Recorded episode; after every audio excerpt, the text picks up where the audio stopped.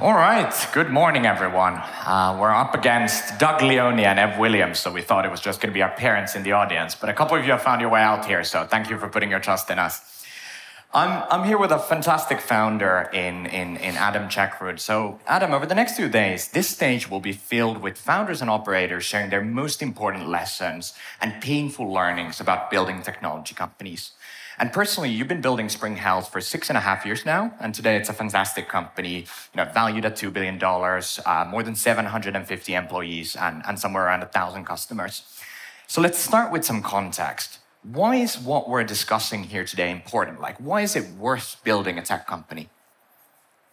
I think, um, I think for me it's important because it's, uh, there's two reasons. One is that you should always just follow your dream, right? And I think that founding your own company is the ultimate expression of, of following your dream.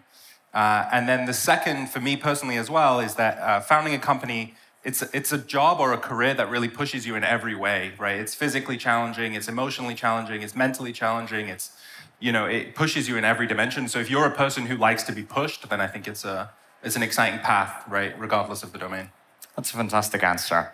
So let's dive into the topic at hand, where we're kicking off this stage today discussing the foundational step that every company has to go through, right? Uh, putting together a founding team. Let's start with a very broad question like, which things are non negotiable in, in great founding teams? We've um, so it, the funny the backstory around this is that uh, we actually met in Norway and we talked about this over breakfast because uh, I I had a very strong belief that the only thing that matters is trust. Um, and, and I honestly, I kind of lucked out. Uh, so I, uh, when we founded Spring, there was three of us. Uh, we, we met as students at Yale. I was getting my PhD, and, and we, you know, it started with a cold email. It was one of those stories. And so I really lucked out because, in hindsight, when I look back, that was an extremely irresponsible decision. And, uh, and now I believe strongly that the only thing that matters is trust. And, you know, Mikko and lots and lots of other people will, were saying at the time, look, the, you know, it's really important that you have a balance, someone who understands sales, someone who understands technology, that kind of stuff. And, and I think um, I still stand by my answer. You know, many people say that you need balance. I think balance is okay, but I think that trust is really the most important thing. All right, so it's all, all about trust. Yes, hand to that. Uh, all right, so you already referred to the fact that you were three people when you when you founded Spring. Yourself, your CEO uh, to this day, April, and then your technical co-founder Abhishek. And you you uh, alluded to the fact that you met at Yale, and it started with a cold email. But can you describe that process in a bit more detail? And specifically, can you touch on like how did the three of you become convinced that like we're going to go on this crazy ride together? Yeah, the, I mean, the interesting thing about founding a company is that at the beginning, there's really no risk, right? There's nothing at stake. There's no customers. There's no product. There's no team. There's no employees. There's no, you know, investment. And so in the early days, it's such a very simple decision because you can unwind that commitment with. It's an equally, you know, trivial statement to say that you're going to found a company, and equally trivial to unwind it because almost no consequences. And so, you know, in the early days, I think it, it didn't really feel like a huge decision. Um, we, had, we met, you know, we, we converged around this idea. You know, I was getting my PhD on, on treatment selection algorithms and, and basically developing machine learning tools that would help us make better decisions in psychiatry. Uh, and you know, and, and we all had this, you know, this, uh, this passion and this excitement to, to bring this kind of technology to patients, right? And so, you know, in academia, you kind of you know, incentivized to keep on publishing papers and and industry for us was a, a, faster way of bringing that technology to market. And so we converged around that idea and that excitement but at the beginning it was it's a pretty trivial statement to say okay well let's make it a company. Okay fine yeah, obviously it ultimately becomes very important, right? Once the company grows big. So like, I don't know, looking back, if you were to found again, would you have like gone through a deeper due diligence process? Yeah, yeah. It's one of those things where the, you know, the frog is boiling in water and they never jump out if they, if it starts cold. Right? The, the, the, the consequences really grow and snowball in the background Again, you never say, uh, there's never a day where you say, okay, it's a $2 billion company, we're going to have 1,000 employees and 5 million patients. You know, that day doesn't just emerge. And so these things kind of creep up on you, and, and you realize over time that the consequences are big. Um, I think the naivety really helps, though, right? Like when you found a company, you say, okay, we're going to found it, and you have no idea how much work it's going to be, how much stress it's going to be, the emotions, you know, the the, the, strain it's going to take. And so I think that the naivety kind of helps. You just say, oh, I want to found a company, and you just do it, and, and you live with the consequences, and you get better at managing it. All right.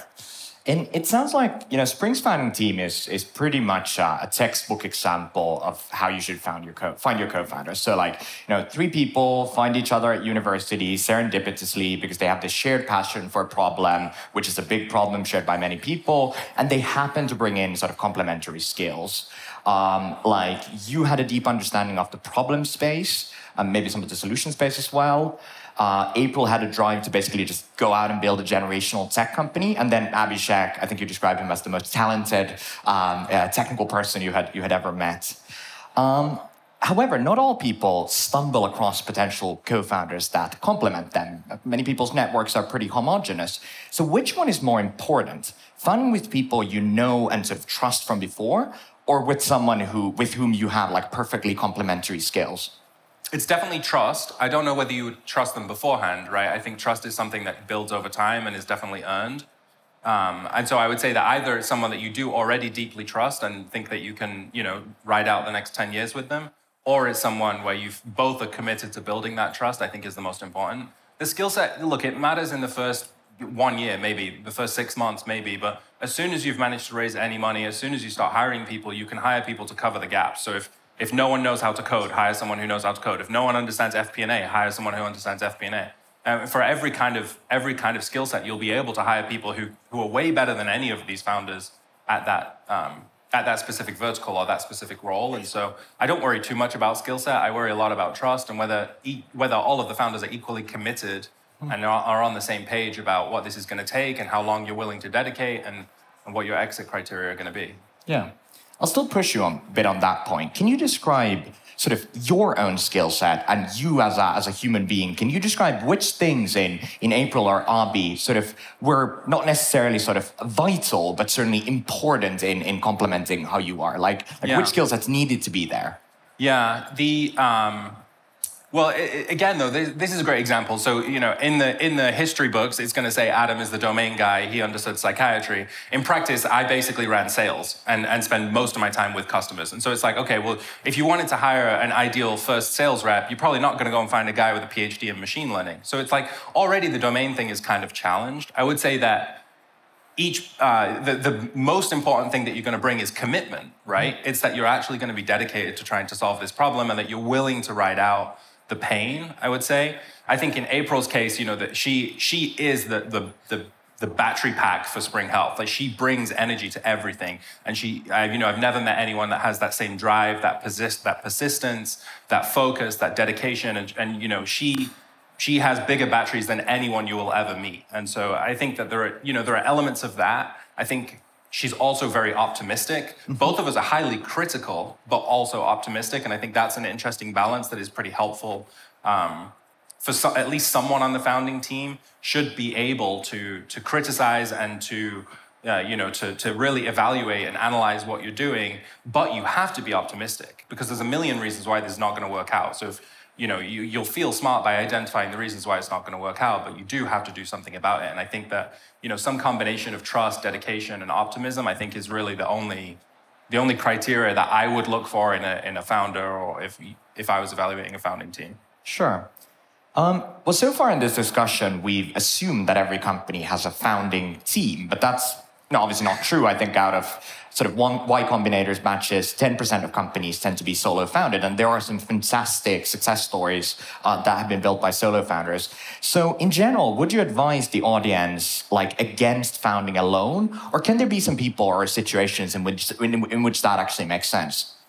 I mean, there's definitely cases where it makes sense, right? I think the history books have shown. Um, I, I, could never do it. I don't know how they can do it. I think it's uh, it's a it's a crazy ask the, the thing that, that worked really well about, about me and April, particularly over the years, is that when you have a co founder that's equally dedicated and equally in it, you're, you're writing these ups and downs, right? The ups and downs at the beginning are, you know, they're relatively minor and they maybe change once, uh, once every day or once every week. And then as, as the company grows, the ups and downs get bigger and bigger. The wins get crazy, the losses get crazy, and, and the time between the two of them really narrows. And so it's very helpful amongst the founding team just to balance that emotional load so that you're not both you know, if there's two of you, it's rare that both of you are hyper negative on one day. And, so it's helpful to have a little bit of balance between the two of you. So if there's a day where I'm really, you know, frustrated because something has happened and I, you know, I want X and I didn't get Y, or, or you know, there's a day when the same thing happens with April, I think that that buffering is really helpful because, you know, if it's just you on your own, you know, you can be in, you can have a,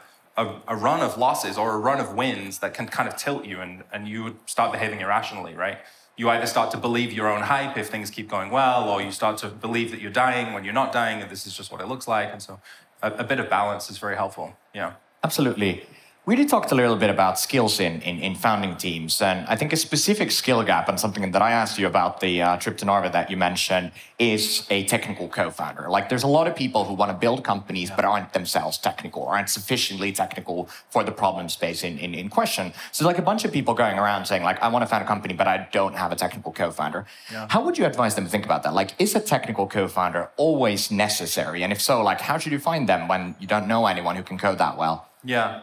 I, I, um, I think you have to be extraordinarily critical of your own company. What company are you really, really building, right? If it's another vertical SaaS company, mm-hmm. you probably don't need a technical co-founder.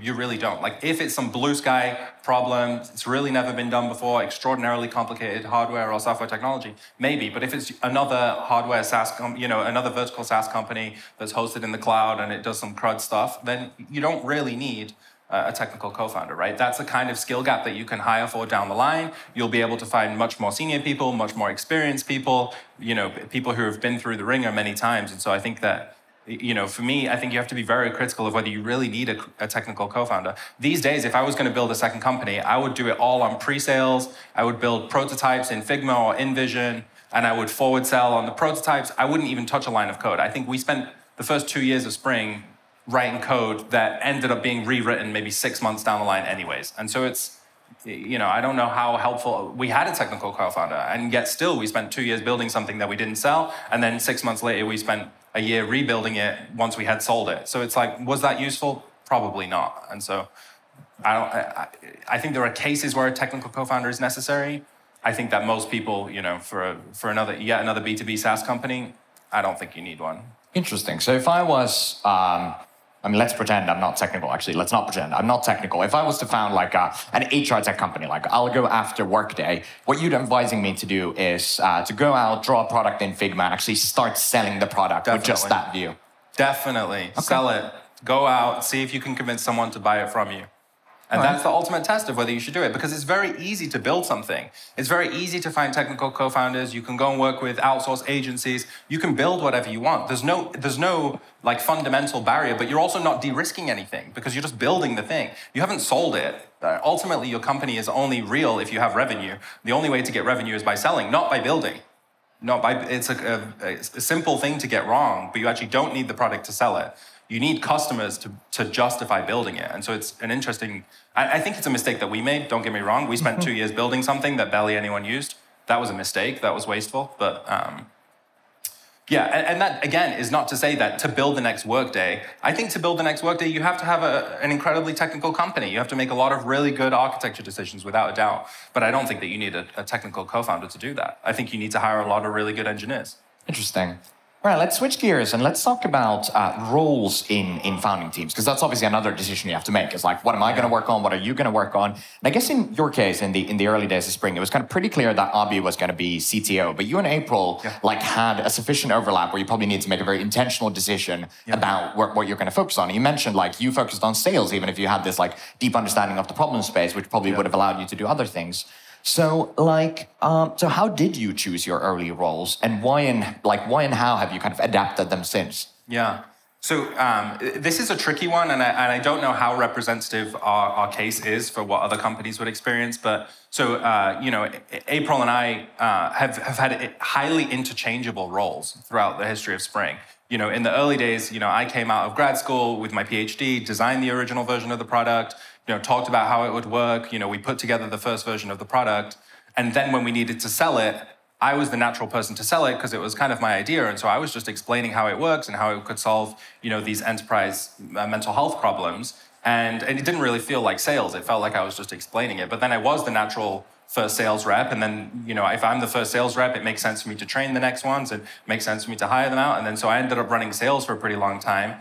Then we got to a point where there were just people who were better at running sales. And so we hired that person and I moved back over into product. And while I was running sales, April was running products. And then we switched back. And now April runs products and engineering and I'm just doing sales. And so the whole time we've been very flexible in, in, in changing those roles. And it's interesting, uh, you know, because it doesn't it actually it really emphasizes that your initial skill set is kind of irrelevant for where the company is going to go. And the needs of the company also emerge and, and evolve over time quite considerably. And so i think you have to stay flexible to that. Mm-hmm. you have to you have to be open about what you're good at and what you're bad at. You have to be willing to change that and put in the work, you know, to, to grow in areas where you're weak, and, and, and that might take sustained effort. And you have to be willing to, you know, there's that amazing article about give up your Legos, right? You have to be willing to give up your Legos. At certain points, there are people out there in the world who are going to be way better at that job than you were, even if it's your baby and even if it was your idea. And so you have to be willing to bring those people in for the, for the good of the company. So I think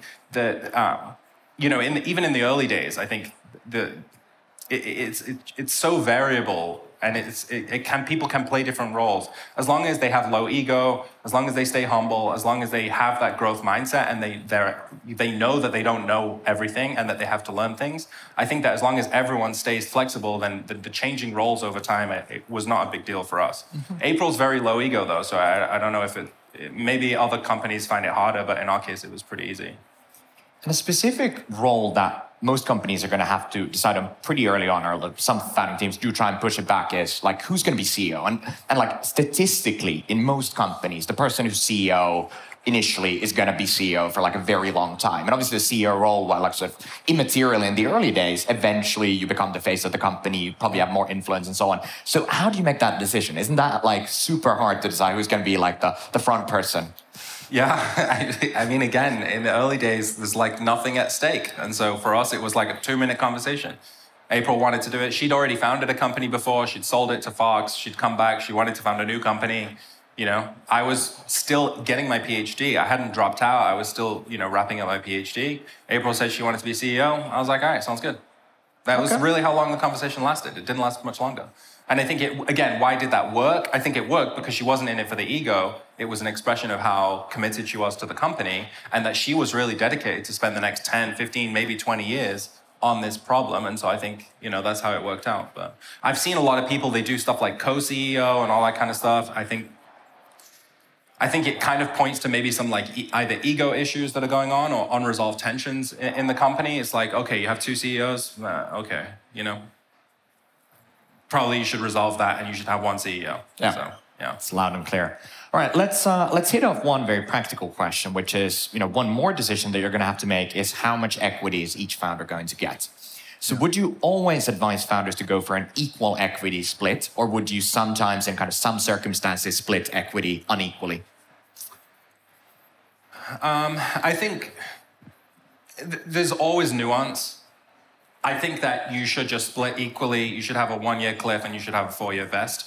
I think that there's always nuance and like there are certainly going to be cases where you might want to vary things. If someone started working on it long before the rest of the team joined, maybe you can talk about backdating the vest to the point where that person had started. If one person joins late, maybe the other person starts vesting beforehand. But ultimately, like imbalances amongst co-founders um, in, in terms of the cap table, I think it can it can again it can it can erode trust right? And i think it erodes trust because one person is like literally not as bought in as the other person. And so it, then you'll start to wonder like is this person less bought in than me? Is this person less committed? Are they putting in a certain percentage less work less time less emotional investment? And you know maybe they are because they are literally incentivized less than you. So i think anything that can erode trust over time i think is a, is not worth it I think for me, I would always split it, keep it clean, and, and keep it equal. If you, you know, especially because you know when you go into these situations, if you say that you're co-founding a company together, but one person deserves more equity, again, I think it speaks to like a, a,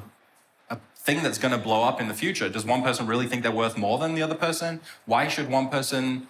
You know, unless they brought in a lot of angel investing, unless one person has funded the company, which again is different, I think ultimately your co-founders should be equal. All right.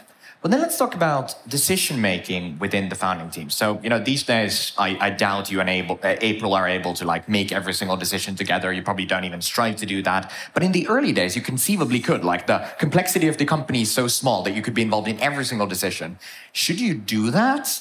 for like buy-in and cohesion or should you move into like independent decision making within the roles you've decided on we kept it together for a really long time I think for as long as you can fit all the people in a room, I mean, like it's a little bit different now with remote work, but I think for as long as everyone's in the same room or if everyone's working together, I think the the the as to, to the extent that you can reduce communication overhead and reduce communication barriers, you should just do that. And I think that it was nice in the early days. We were always in the same room. You always knew what was going on on everything.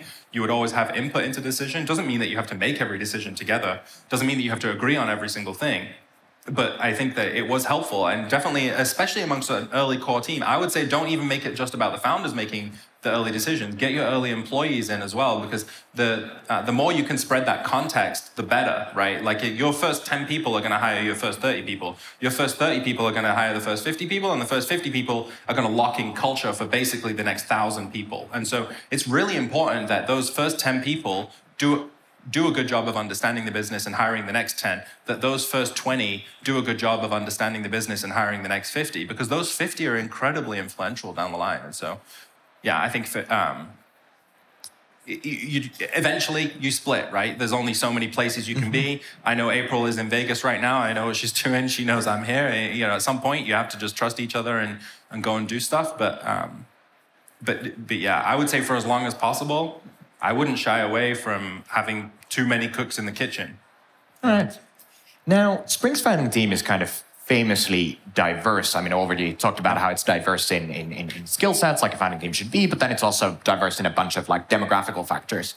Um, and and what I want to ask you about is like, to what extent is kind of co-founder diversity, whether in skill set, in mindset, in attitude, in perspective, like to what extent is a good thing? And in what areas do you have to be aligned? In what areas do you have to be like carbon copies of each other? Yeah. It's um, it is important, right? I think it is really important. Mm-hmm. I think that, that uh, the process of founding a company is just de-risking a bunch of things like you have this conviction that companies should give out free mental health care to people and their, their, to their employees and to their family members who work there. Like you have conviction in this statement, and the whole point of founding a company is to continually de-risk that statement, right?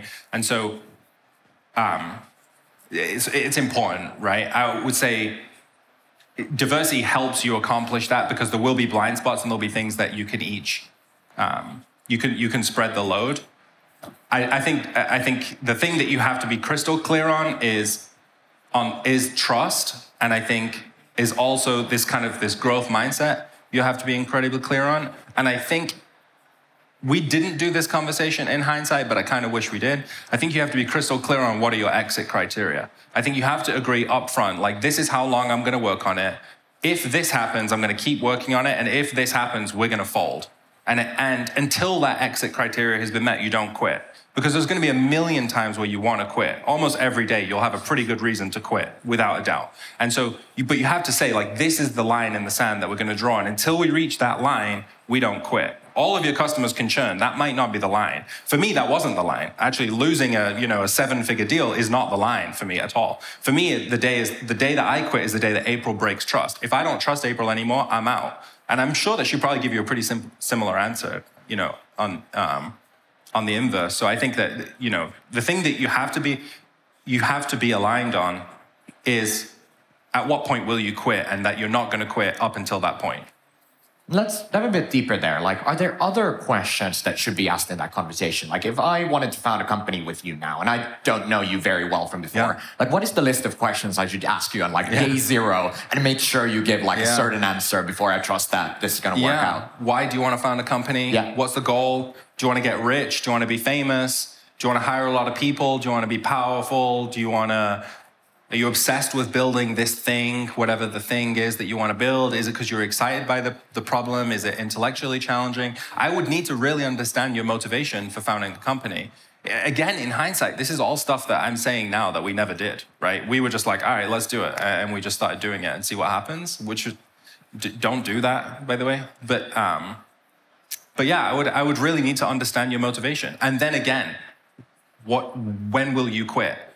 Because it's so easy to quit. And the mm-hmm. number one reason why companies ultimately die is because of founders either fighting or quitting, right? And so, to the extent that you can remove as much risk as possible from a founder quitting or a founder fighting each other, then I think that that's probably the most helpful thing you can do to de risk the company's long-term success. So yeah, really try and understand their motivation, understand them as a person, understand where they came from, understand where they want to get to, understand why they're doing this. And if you think that you're compatible, you don't have to agree, by the way. you just have to be compatible. And you just have to understand each other. Okay. I think we have two minutes left. I'll try and clear two questions. So first of all, we talked about like the early days of a founding team, but obviously when a company becomes as big as Spring is today, like your your your sort of co-founder relationship evolves and you have to sort of nurture it. So, so I'm curious to hear like how has yours and April's relationship evolved yeah. and, and, what habits have you found for like keeping it together to a sufficient extent? yeah. Uh, April's now my longest relationship. We're, we're not dating at all, but the um, it, you really should think of it like a marriage you, it, it is a marriage. No matter whatever people say, it is literally a marriage. Many founders go through counseling together in the same way that you would if you were, if you were married. I would totally recommend that for people, regardless of whether the relationship is good or bad, or you think it might be good in the future or bad in the future. You should always consider investing in that. Um, so it, it's really a relationship. It grows. It changes a lot over time. Like now, I understand April in a way deeper way than I used to. In the early days, we would scream at each other all the time, walk out of the room, like you know, it was crazy. It was crazy, and you know, you learn over time. Okay, this is you know, this is how what makes her happy. This is what makes her sad. If I say this, she's going to be you know, this is going to rub her the wrong way she knows the exact same thing about me and so you learn a lot of balance in the relationship but you have to invest in it you have to work on it you have to work on on your professional relationship you have to work on being friends you have to work on really investing and understanding that person so that you it's important not just because of the this is the person that I've spent the most time in my life with you will spend more time with that person than anyone else in your life and so you should probably be open to that and you should you should probably make that as pleasant as possible and it's also important professionally as well, because I think the, the stronger the bond that the founders have, the better you know, longevity you'll have as a company. Okay, and very quickly, let's end on a high, high note. What's your favorite memory of you and April working together on Spring? 20 seconds. 20 seconds. It was uh, probably like 20, 2016, 2017. Uh, we were in South Park in San Francisco, which is a little, uh, a little uh, area where all of the VCs are. And we'd probably just been rejected by like 20 people as usual. And it was a beautiful day. We'd finished. We were about to get a taxi back to the airport. April was like laying in this children's playground. And she's like rolling on the floor and she's like, Do you want to just take some selfies?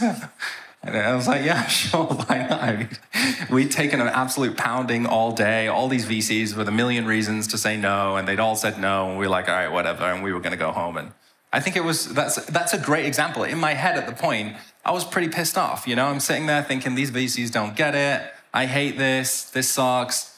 And she was, you know, she was just in a different phase at that point, and and we got through it. Wonderful. All right. Thanks, Adam. Thanks everyone who came out to listen to us. Hope you learned something.